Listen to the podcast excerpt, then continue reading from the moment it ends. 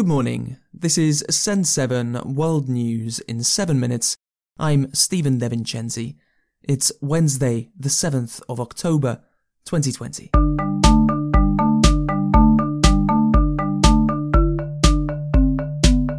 Starting in the Americas today, in the United States, President Donald Trump was criticized yesterday for telling people not to be afraid of the coronavirus. Trump returned to the White House on Monday after three days in hospital with COVID 19. Trump released a video telling people not to let the coronavirus dominate you. And I learned so much about coronavirus. And one thing that's for certain don't let it dominate you. Don't be afraid of it. You're going to beat it. We have the best medical equipment, we have the best medicines, all developed recently. And you're going to beat it. I went, I didn't feel so good. And two days ago, I could have left two days ago. Two days ago, I felt great, like better than I have in a long time. I said just recently, better than 20 years ago. Don't let it dominate. Don't let it take over your lives. Yesterday, former First Lady Michelle Obama released a video message criticizing the Trump administration for mishandling the coronavirus pandemic and encouraging people to vote for Joe Biden. Obama also said the Trump's policies were racist.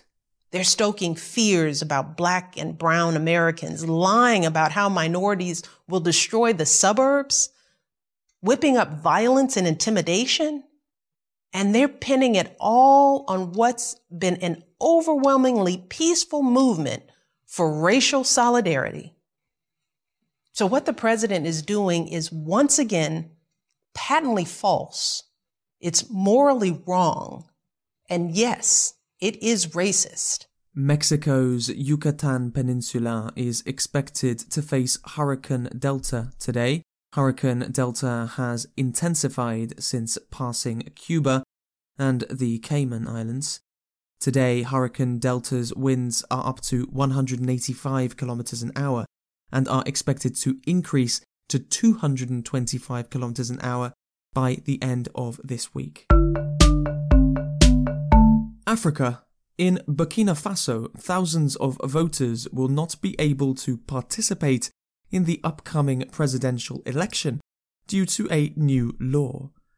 The law says that voting registration is reduced in areas with heavy conflict.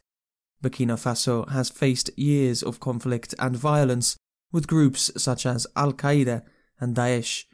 The reduction in voter registration is expected to leave 400,000 people unable to vote. In Mali, the leaders of ECOWAS, the Economic Community of West African States, have lifted sanctions on Mali as the military appears to be handing over control to civilians. The sanctions were imposed after a coup in August overthrew President Ibrahim Boubacar Keïta. Mali has now nominated retired Colonel Bandouan as interim president and former foreign minister Mokhtar Ouane as prime minister. The transitional government has said that it will last for 18 months. Europe. In Greece, a court in Athens will announce the verdict on a far right neo Nazi group today. A member of the Golden Dawn group, Georgios Roupakias, is accused of killing Pavlos Fyssas, an anti racism campaigner murdered in Athens in 2013. Thousands of anti racism protesters are planning to march in Athens, calling for a guilty verdict. The Golden Dawn group has previously held seats in Parliament and has been accused of murder, money laundering, and weapons possession. In the United Kingdom, a report has concluded that the Church of England has failed to protect sexual abuse victims during the last 80 years. The report said that the church protected the abusers and silenced the victims in order to protect the church. The Archbishop of Canterbury, the leader of the Church of England, has apologised and said the changes must be made. Also in the UK, Prime Minister Boris Johnson held a virtual conference yesterday. In his speech, he said that the UK should not just return to normal, but rebuild better than before. After all we've been through, it isn't enough just to go back to normal. We've lost too much. We've mourned too many.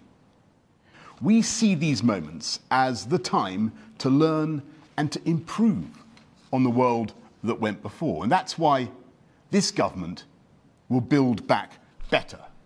Asia, in Kyrgyzstan, Prime Minister Kubatbek Boronov has resigned after the results of Sunday's elections were cancelled by the Election Commission.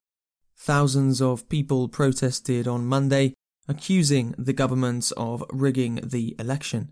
Opposition leader Sadyr Japarov was appointed Prime Minister despite being in jail until yesterday morning. 13 opposition parties have formed a coalition. In Pakistan, police are looking for the murderers of a university professor in Peshawar city. Naimuddin Khatak, a professor of zoology, was allegedly shot dead on Monday by another professor. Khatak belonged to the minority Ahmadiyya group, which claim to be Muslim but have been declared non Muslims by the Pakistani parliament and Eddie Van Halen, the guitarist of the American rock band Van Halen, died of cancer yesterday, aged 65. Eddie started the band with his brother, Alex Van Halen, and vocalist David Lee Roth. Van Halen had most success in the 80s and have sold over 80 million records. Thank you for listening to Send 7. Please help the podcast to grow by leaving a review on Apple Podcasts or any other podcast app. I'm Stephen DeVincenzi. Message me on Facebook, Twitter, and Instagram at Send7Podcast. Tomorrow you will be with Namitha Ragunath. Have a great day.